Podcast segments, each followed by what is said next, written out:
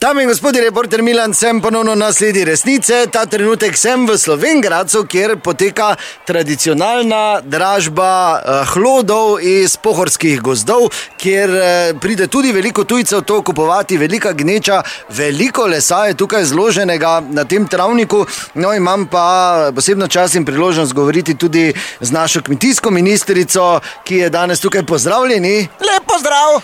A, torej, a, dajte povedati, ta dražba, kaj to pomeni za gozdno gospodarstvo in eh, kmetijsko ministrstvo nasploh. Ja, gledajte, jaz pozdravljam take stvari. Letos recimo je dvakrat več lesa kot v prejšnjih letih, kar je tu dobro. E, je pa tako, da lastniki teh gozdov zdaj, če skrbijo za svoje gozdove, lahko tudi lepe denarce zaslužijo in prav je tako, ja.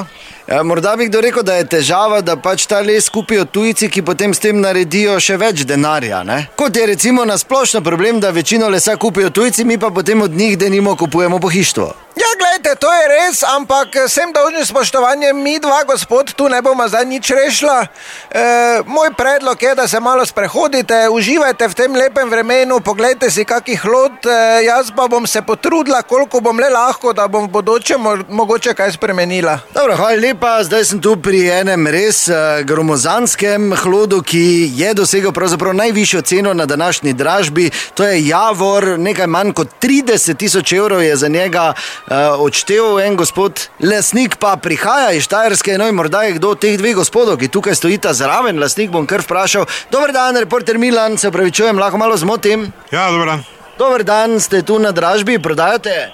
Ne, gledati smo malo prišla z Jožem, A ni ta hlod vaš tukaj? je? ne Slavko. Aha, pozdravljeni, ja. Ja.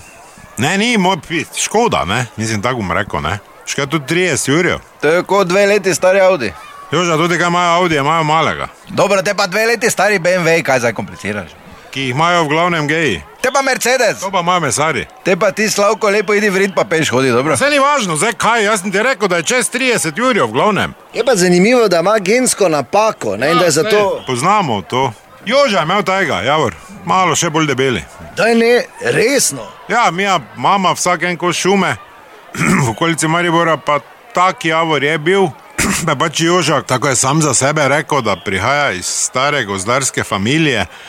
Njegov dedek po ne vem, 200 drev zrušil na dan še z onim velikim lisičjim repom, pa to je rekel, da ima črva. Pa smo pač enih 40 metrov drv pač skalala, pol zadaj, ne? pa imamo Iz- za kuriti. Iz enakega, oziroma še večjega. Zdaj tak, pa recimo tako je, kot da bi narkuro, ne? Dobre slavko, gledaj ti veš, jaz nisem zdaj v neke šole, to te hodo samo čez gledalo, kot da je bolano. Ja, dobro, vse je bilo tvoje, jaz sigurno ne bi, ne? Jaz ga še sploh podrl ne bi, ne? Ti pa si rekel, tu nekaj pri, to je tudi javorjev črv, not. Jaz ga najdu nisem, niti na internetu, jaz samega črva nisem bil. Škak je les bil zdrav? Kaj si ti, nor, tekla z njega. Tudi odlar, kaj kupo to za 30 ur, bi 50 dal, pa še apcigo bi se ga zron, od sreče. Ja, to pa bom rekel, je bila res napaka. Ne? Pes, to je kot novi Audi. Dobro, daj nehaj ti, razumeš? Nehaj ti.